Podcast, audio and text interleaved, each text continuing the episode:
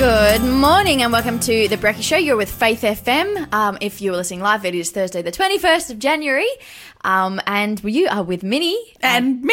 I jumped in too quick. I'm sorry, Renee. No, look, I'm glad you jumped in. I just momentarily was like, what do I say next? oh, look, it's a good start to the morning. Uh, what are you thankful for today, Renee? What am I thankful for? Mm, I am thankful for. Um, I don't know if this is. Oh, you'll probably tell me it's not healthy, but I like ice cold water, so I'm very grateful. It wakes me up. Yes, so like, true. especially in early mornings, like when I'm feeling a bit slow that morning, I'm like, I'll have some. I know people have you know tea or mm. whatever, coffee, whatever. I I have cold water. I'm going to say that ice cold water is probably far better for you. Oh, really? Well, I don't know, but Yeah. I, I, oh, if those are the options, tea, coffee, or water, I'm going to say water. Like, yeah, yeah. and look, getting the wake up is always a good thing, also. Yes, Yeah. yeah. No, I respect It's like that. you know how people wake up and they need a shower to just wake them up. Yeah. I'm like, yeah, a shower, but in in my heart. I That's the greatest thing I've heard. I don't know. Sorry. What are you? What are you grateful for, Minnie? Oh, oh I'm, I'm, there's so many things. Oh, I okay, so this is something you may or may not know about me. I love colors. Like I Yes. love colors. Yeah, yeah, yeah. And just recently, I've just been obs- obsessed with tradie shirts All those colors! because they're like high vis. You know, they're like your fluoros and it just. But but okay. Oh, here's a bit of ungrateful. No, but you know how they have like halfway down, they have like this navy color, and I get it. Yes. It's like I don't know if you get like dirty hands or something, you can you mm. know it doesn't show up as much. Yeah. I don't know. I'm assuming that's the reason, but I'm like, oh, but you put. The boring colours Would that be colours. but I'm just so thankful because, like, you look in the nature, like, there's so much colour. Maybe not fluoro, but I'm just thankful for a world of colour. I never met someone who liked highlighter colors. Oh, like, they're the greatest. Re- Makes me okay. so happy. You're listening to the Breakfast Show podcast on Faith FM. Positively different. What do we have in positively different news this morning? Ray? Okay, so in positive different positive news, um, today there is a bakery in London called London's Luminary Bakery, and this bakery is very special. It's not any old bakery because they help women who have fallen on hard times rise up and reach their potential. And um, this it's a social enterprise uh, called Flower Power. Flower as in F L O U R, like flower Flower. and um, so they teach disadvantaged women how to bake. So. Um, the goods that are displayed in this bakery uh, have a have a story behind them. When you when you see them, it's it uh, it talks. It's basically it it talks about not that like the breads don't talk to you, but when you see it, like yeah, yeah, it yeah, shows, it tells you that um, uh, the this social enterprise was founded by Alice Williams in 2014 to help women who have experienced homelessness, sexual exploitation, dis- domestic abuse, and all criminal activity, uh, people who have had the hardest time getting work, reaching their potential. So she realized that just employing them wasn't enough. So she devised a six month training program that more than 50 women have now completed. So although the pandemic proved to be a challenge, uh, many donations have helped uh, Luminary to continue supplying trainees with what they need to bake at home. I know they've also published their first fo- uh, uh, cookbook, Rising Hope in 2020. Um, they have their all their graduates create a recipe to celebrate with quite a few uh, fe- featured in this book. And I think what's really cool and important about this story is when you're I- especially going through rough times, um, you tend you might question your identity or you're, you're piecing back together, you know, your life and stuff. So you know, when you're gaining skills, that's a really gaining skills is a way to improve your confidence and really and your confidence is a big factor in when you're looking for a job out there so women who are disadvantaged and struggling to find work because of problems that they may have had in their past or they're going through i think you know someone who's investing into their skills really boosts their confidence and Yeah. Sometimes you just need that leg up, hey. Yes. Like you just need that one person who can pull you up from the place that you just you just can't get out of Yes. for you know, for many whatever the reasons are. Um, and then you can go, Mm. you know, and that's where like it's it's a beautiful thing I think when people are setting up stuff like that to help others. Hey, Yes, uh, yeah, uh, I agree. In more news, um, Iran has actually p- passed a bill that would protect women from domestic violence. Now, this hasn't this hasn't completely gone through yet, but it is going to uh, basically. It's now now that the executive ha- the executives have approved the bill. It will be sent to Parliament before finally arriving at the judicial and religious entity called the Guardian Council in Iran. So, um, the bill is called Protection, Dignity, and Security of Women Against Violence, which actually predates, predates the administration of President Hassan Rouhani, and it has been a result of resolved women activists and officials. You know, Wow. these women who are pushing for change.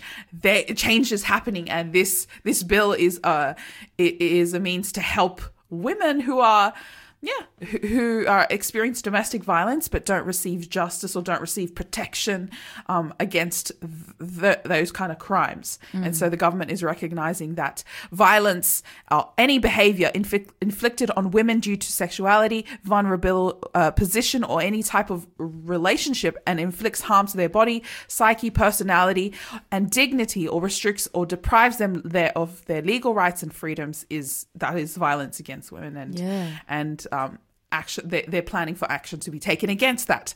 Um, they're uh, they're also pushing for educational systems to create programs that promote support of women and the prevention of violence against them as part of the family values. Furthermore, the, dev- the uh, Department of Education will be responsible for creating courses for parents, students, and teachers to help better identify vulnerable students.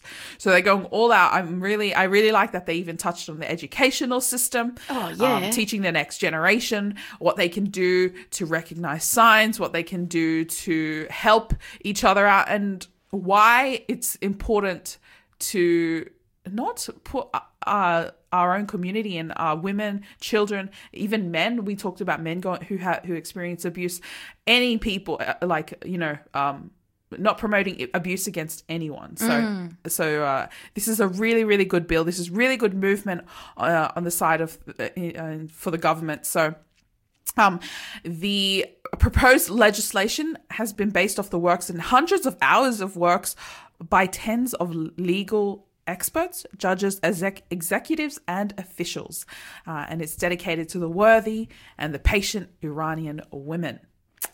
So that's that's real good. In more uh, light news in Australia, I mean fun news, sorry, there is a Gold Coast surfing duck. okay, as in like an actual duck, like a creature. It's just a duck. Nice. There's a duck that surfs on the Gold Coast. So if you're out in the Gold Coast, look out for this duck that he actually goes surfing with his owners. He's a pet. Did you know you could have a duck for a pet? I didn't, but I'm kind of not surprised. I do know many people who love ducks. Yeah, yeah, it's pretty. It's pretty cool. Uh, since he was 11 years old, the duck. His name is Duck. Makes sense. yes. No confusion there. no, yeah, yeah, duck. Uh, very straightforward.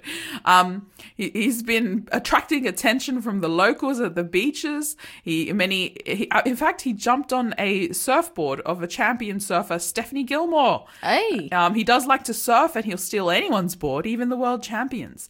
Um, he he gives simple joy to people who just uh, who who are there and see duck around. Um, Tom and and Kate adopted duck last March, and uh, they've worked hard to you know train him to be a pet duck, and he's done well. He he's he's really spreading the joy in the Gold Coast.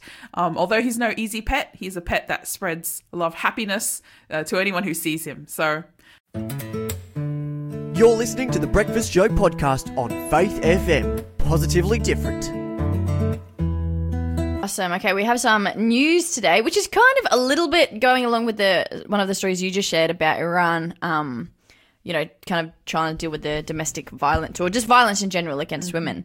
Uh, so in Australia, they're trying to push to criminalize coercive control in relationships. So it's kind of the step before you get to um, actual physical violence. And while a lot of people are saying this is a great thing, there's also some um, of Australia's criminal justice workers who they're just saying this we're not ready for that like it's a step too far and in doing so it could risk more harm to marginalized communities. Because how are you going to measure that? Well, yeah. And I think also there's a question of, excuse me, what, yeah, what does it look like before someone can speak out and say, hey, this is happening to me? What are the repercussions that happen at home? Does that make sense? Yeah.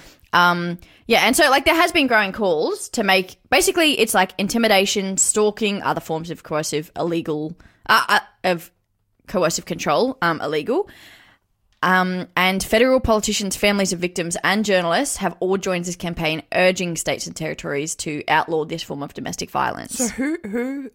Sorry, what was that? Journalists? And- oh, so basically, the people who are involved in in trying to push for this, yeah. um, it's politicians, families of victims, and some journalists as well. Yeah, I can understand. So yeah, that. it's it's a really spread out group of people who are on board with this. Yeah. and yeah, so basically one of the Labor family spokesperson, so Linda Burney, she's part of the campaign run by Marie Claire magazine. She said it's a really pervasive problem that affects terribly the lives of people who find themselves in these kind of situations. Um, but yeah, some experts agree that yes, it needs to be urgently acknowledged and understood, but they're saying, is Australia's criminal justice system ready to introduce this as a standalone offence? Yeah.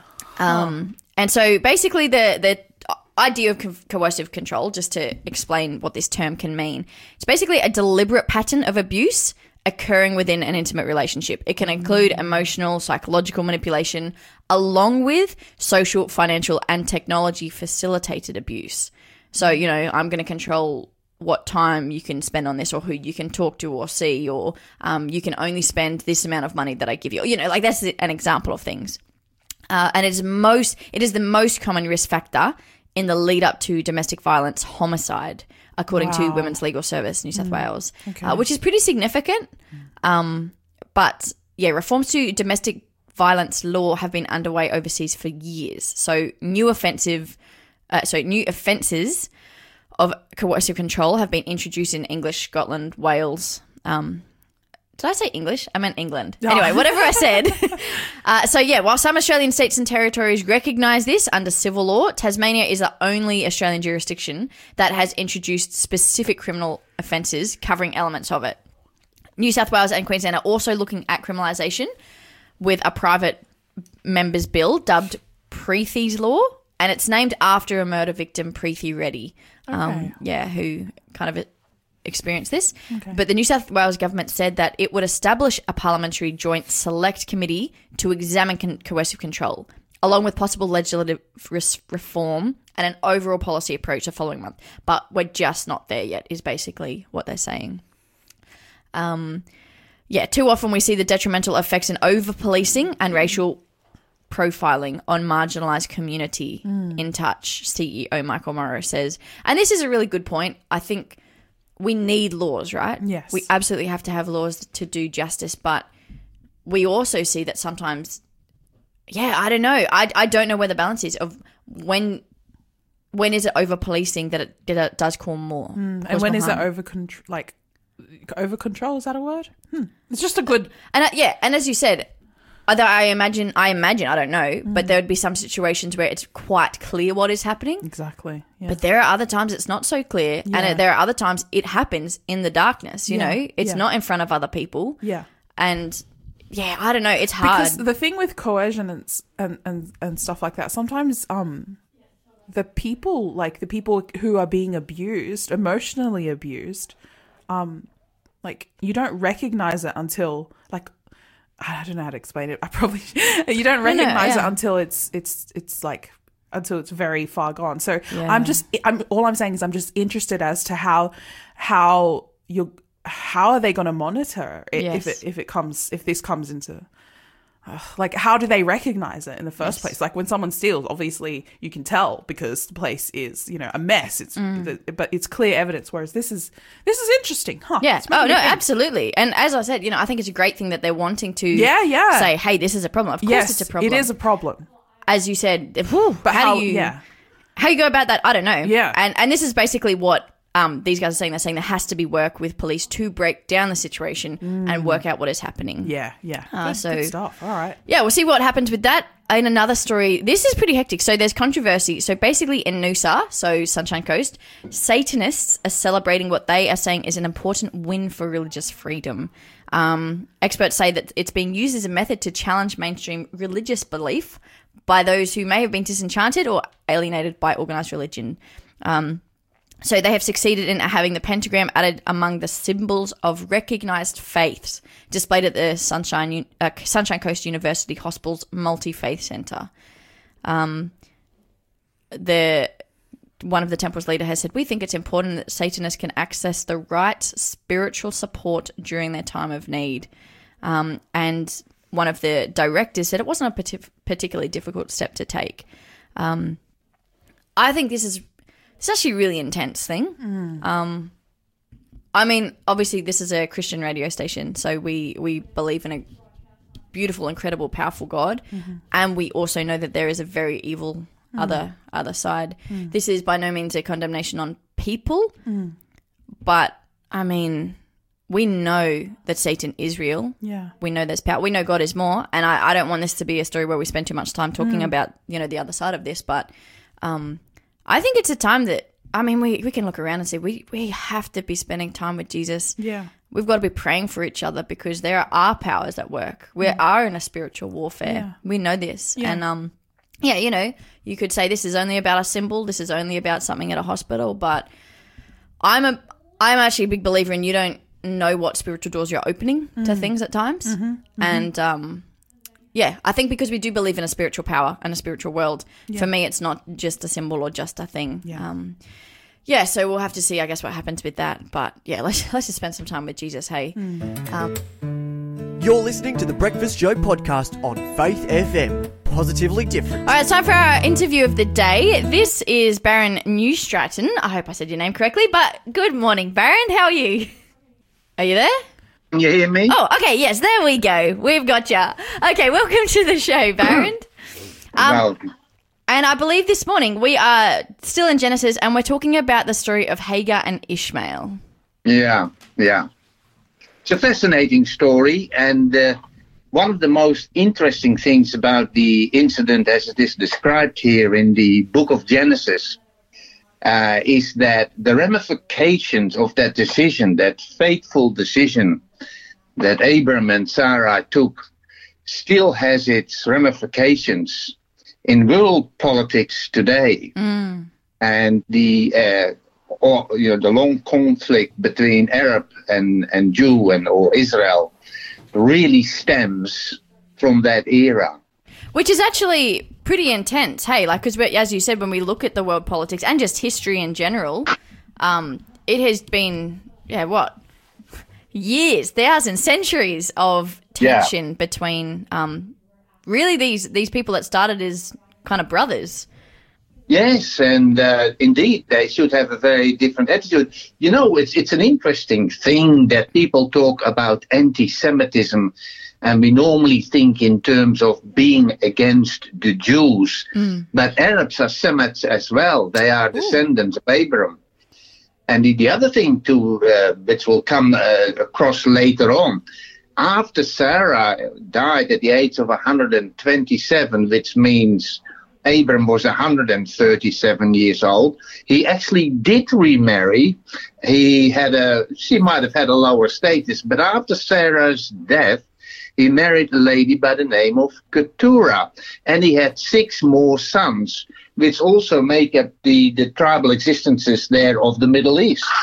So it's fascinating when you look at early history and how it impacts us today. And in fact, the conflict between Arab and Jew is really culminating in the possession of Jerusalem. Mm.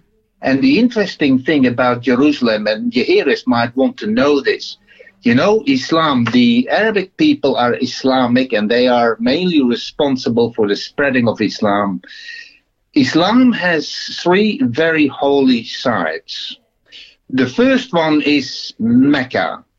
The second one is Medina, that's in Saudi Arabia. But the third most holy site to the Arab is Jerusalem.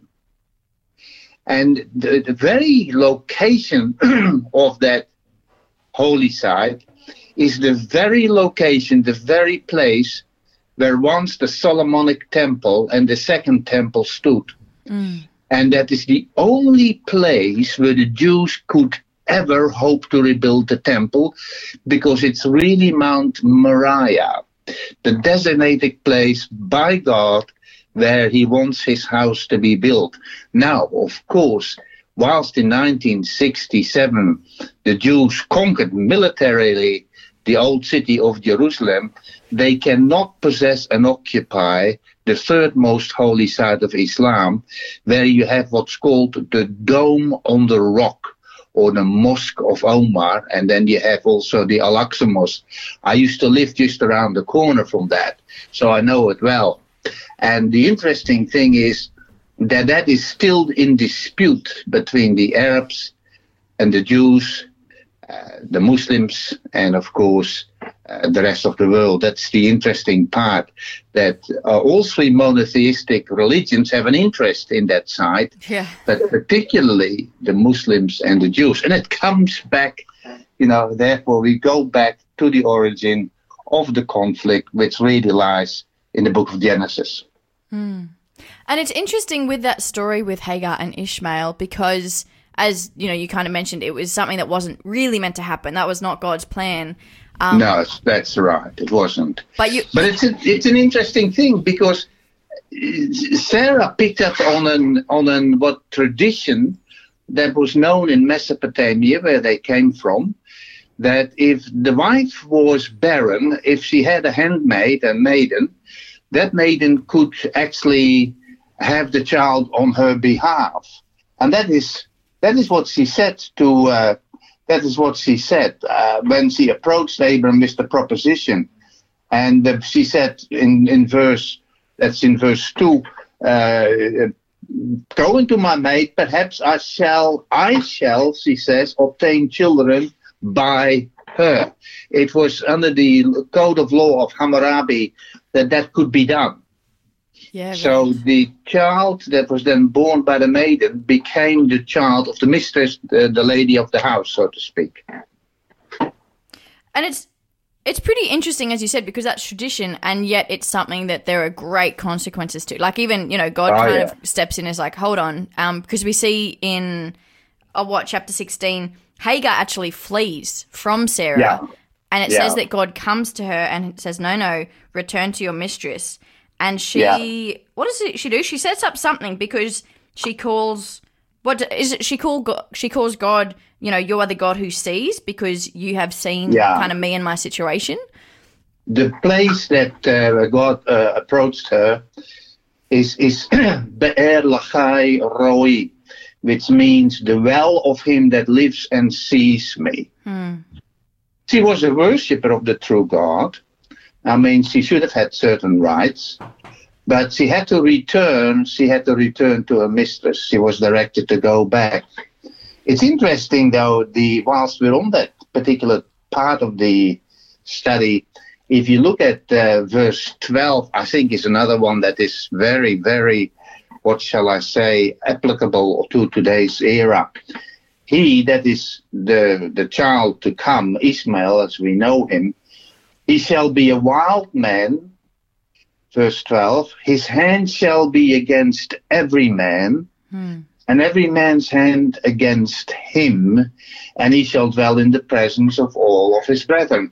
You look today, if you look at the Arab world and the conflicts of the Arabs, particularly Sunni and Shiite, and the tremendous, uh, what shall I say, afflictions, uh, armed conflict that still find place on that basis. And we've had, you know, we have we've had uh, ISIL, we've got uh, some of the other extreme uh, extremist organizations.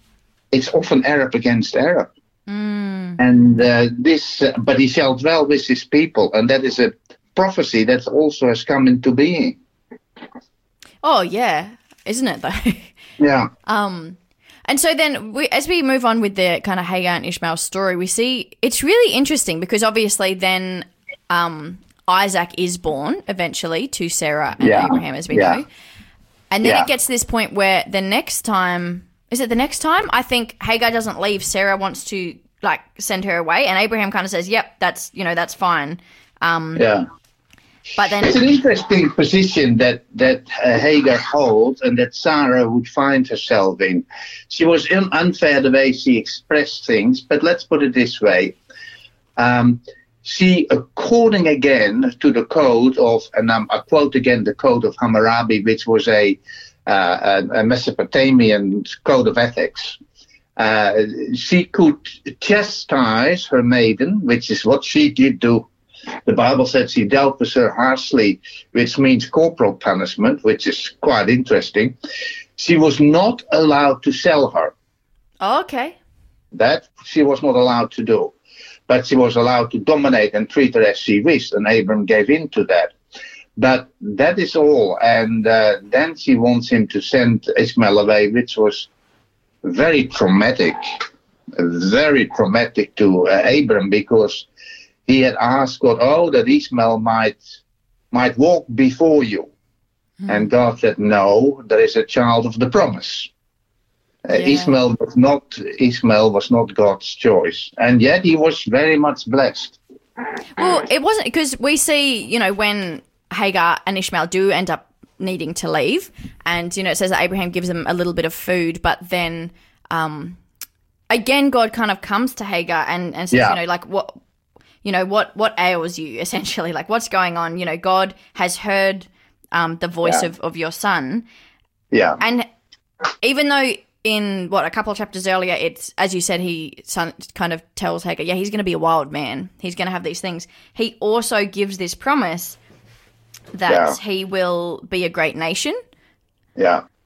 Actually, the name Ishmael is a promise because Oh, it means yeah. God listens or God shall hear. Mm. Ishmael, that's what the name actually means. Yeah. which is a pretty powerful thing for this woman who has been, yeah, through as you said, there was kind of these. Oh, what do you just call it? Like, Yeah, the, The- Code of Hammurabi, which is quite famous for the uh, that part of the world. Uh, there's quite a few uh, clay tablets that we found, obviously uh, expressing the uh, the culture of the day and really supporting particularly what the Bible teaches.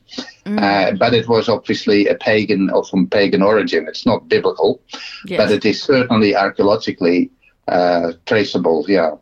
But it's interesting that, you know, kind of Hagar is in the position of being under this, you know, and she's Yeah. kind of the whole journey of her and Abraham, her and Ishmael. And culturally speaking, we know that often for women who weren't married, there were whole other, um, you know, just just factors you had to consider. And I think Yeah. it's, it's such a beautiful part of the story, though, that we see God still showing up to her and just really seeking Absolutely. for her to understand that he Yeah. he has her best, best interests at heart and, and her son, even though he wasn't the son of promise. It's Yeah. it's like it's a, just a fascinating story, isn't it? Yes, because God loved him just as he loves everybody else. Yeah. Uh, Abram was his friend, as we know. He was the friend of God. And, uh, you know, Ishmael was the son and very much loved by Abram, uh, who suffered, mm, uh, you know, a lot when he had to send him away. He didn't want to do that, but there was no other way of doing it. And, uh, yeah, it, it, it's an interesting scenario that when you when you look at it today, isn't it? So both the Jew and the Arab claims the entitlement to the possession of the land of Israel in total, but particularly Mount Moriah. It's interesting that neither one of the parties is really entitled to it because uh, uh, Abram was directed to send Ishmael away from that uh, from that territory, although that uh, he was at the time right into the Negev, just even south of Beersheba. The, but so the, the the Arabs were sent, the progenitor of the Arabs was sent away, and the possession of the land that was to come by the descendants of Abram in the fourth generation. Uh, that was a conditional possession that they should obey the Lord their God, which is what they didn't really do. Yeah, absolutely. Which is And yet they still claim ownership and entitlement, divine entitlement to that area, but they failed the condition, the, the, the, the, the what shall I say, the uh, probationary time for the Jew, as described in Daniel, the book of Daniel, was uh, passed well and truly, uh, and they're no longer the, the chosen nation to evangelize the world, of course, which is what they were meant to do. Yeah, absolutely. Thanks for being a part of the Faith FM family. Join our community on Facebook or get in touch at 1 800 Faith FM.